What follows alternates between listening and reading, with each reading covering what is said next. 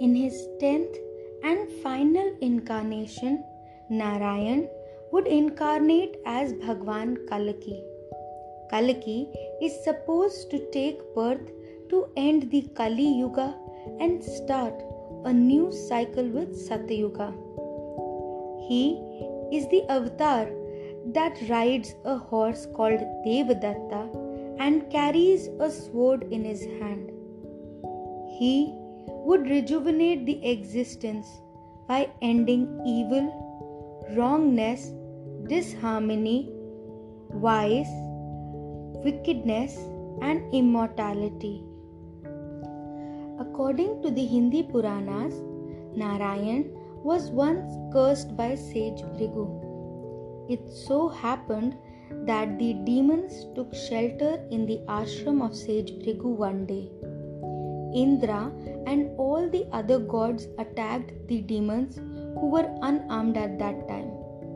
The demons ran to the wife of sage Bhrigu, Kavyamata, for shelter.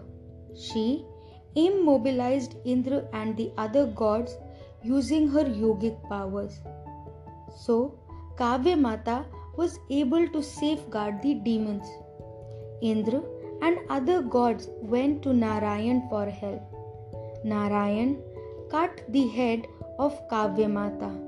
When sage Bhrigu returned and saw the horrific condition of his wife, he was totally broken. He got immensely furious on Narayan and cursed him that he would have to bear on earth for several times and suffer the pain of Mrityulok.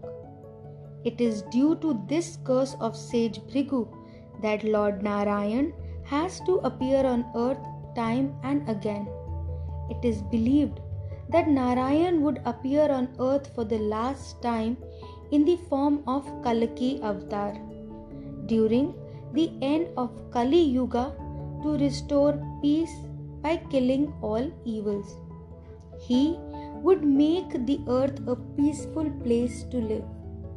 He would possess tremendous energy, great intelligence, as well as infinite powers.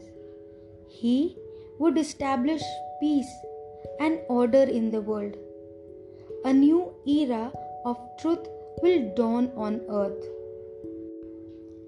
So, the last avatar of Narayan would be Kalki.